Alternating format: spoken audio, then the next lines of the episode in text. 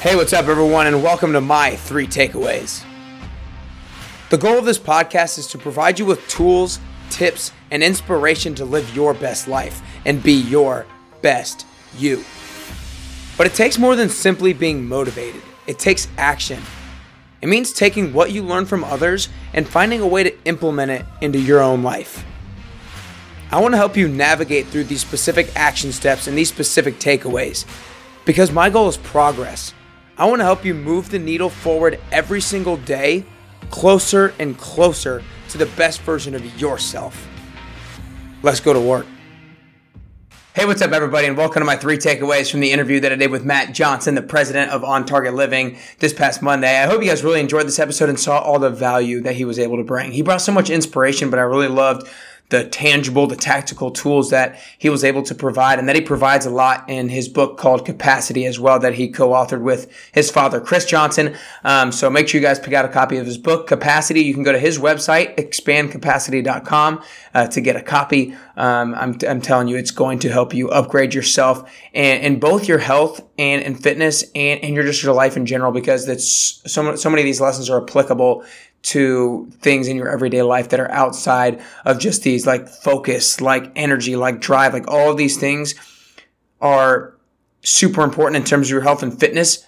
But those are the things that allow you to take it to the next level in your relationships, in your business, at your job, whatever it is that you're trying to upgrade yourself in. So make sure you uh, take a look at the copy. If you like the interview, make sure you share it with a friend and make sure you leave a rating and review on the Apple Podcast app or on iTunes. That's going to be the biggest way that you can help me grow this show, get it into more ears and more, and get it in front of more eyes because that's really what the goal is. The most people, the more people that we can get these messages to, everybody's going to benefit from that because if one person starts to get the message and they start to take action they start to erase the victim mentality they start to they stop making excuses they start to upgrade themselves they start to attack their dreams that only affects everybody else around them and in a positive manner. If you ever if you've ever been around somebody who attacks their goals you realize that that kind of energy um, can kind of dissipate into your own energy and you start to take action a little bit more. So try to send this to somebody you think will allow you to upgrade yourself as well, um, just because they're going to start taking action in their life. But for now,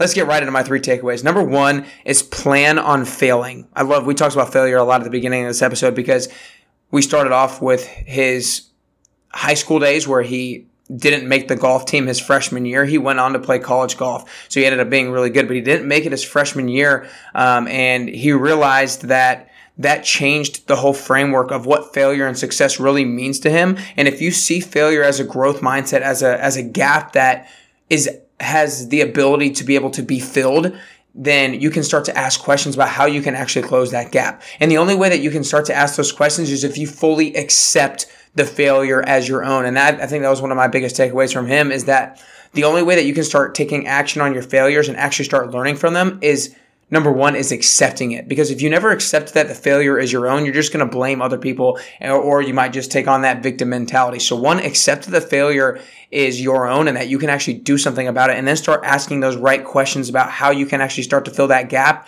to ensure that you don't fail in the exact same way the next time through Number two is everything is a skill. I absolutely love this because I've talked about it, I think, a while back, but it's, it's, starting to come back to me more and more often about how many of these different things that we don't really think of as skills, but they're things that we continually need to practice and we continually need to, need to develop.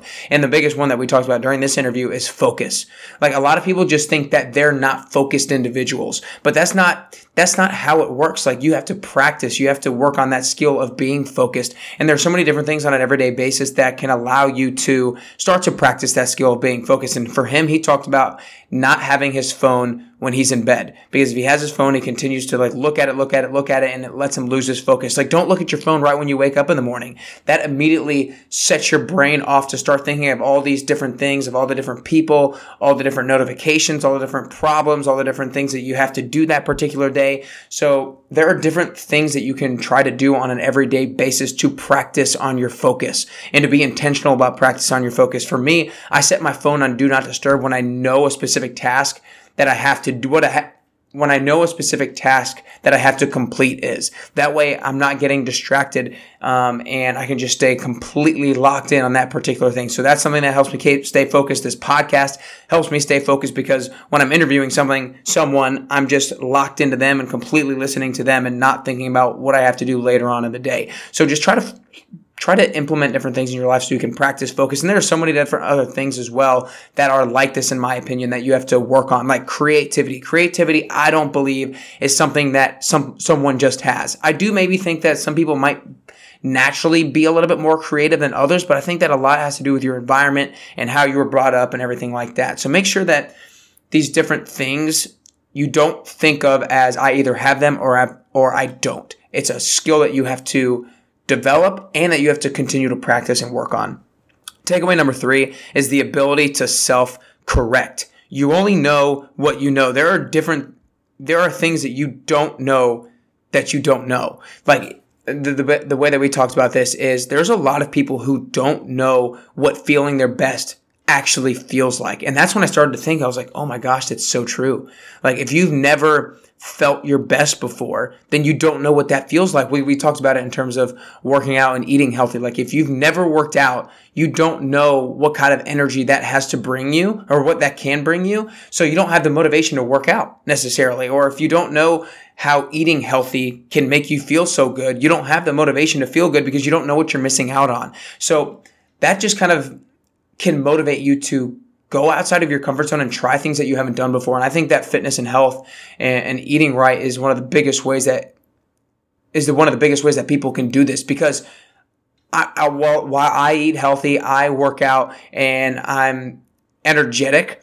I think there's a new peak level that I could even feel. I know there's a certain level of energy that I haven't even tapped into yet. There's a certain level that I don't even know how I can feel because I've never felt that way before. And I'm just constantly now going to be trying to think of ways about how I can unleash that potential inside of myself. So if you've never worked out or eaten healthy, you never know how good you can actually feel.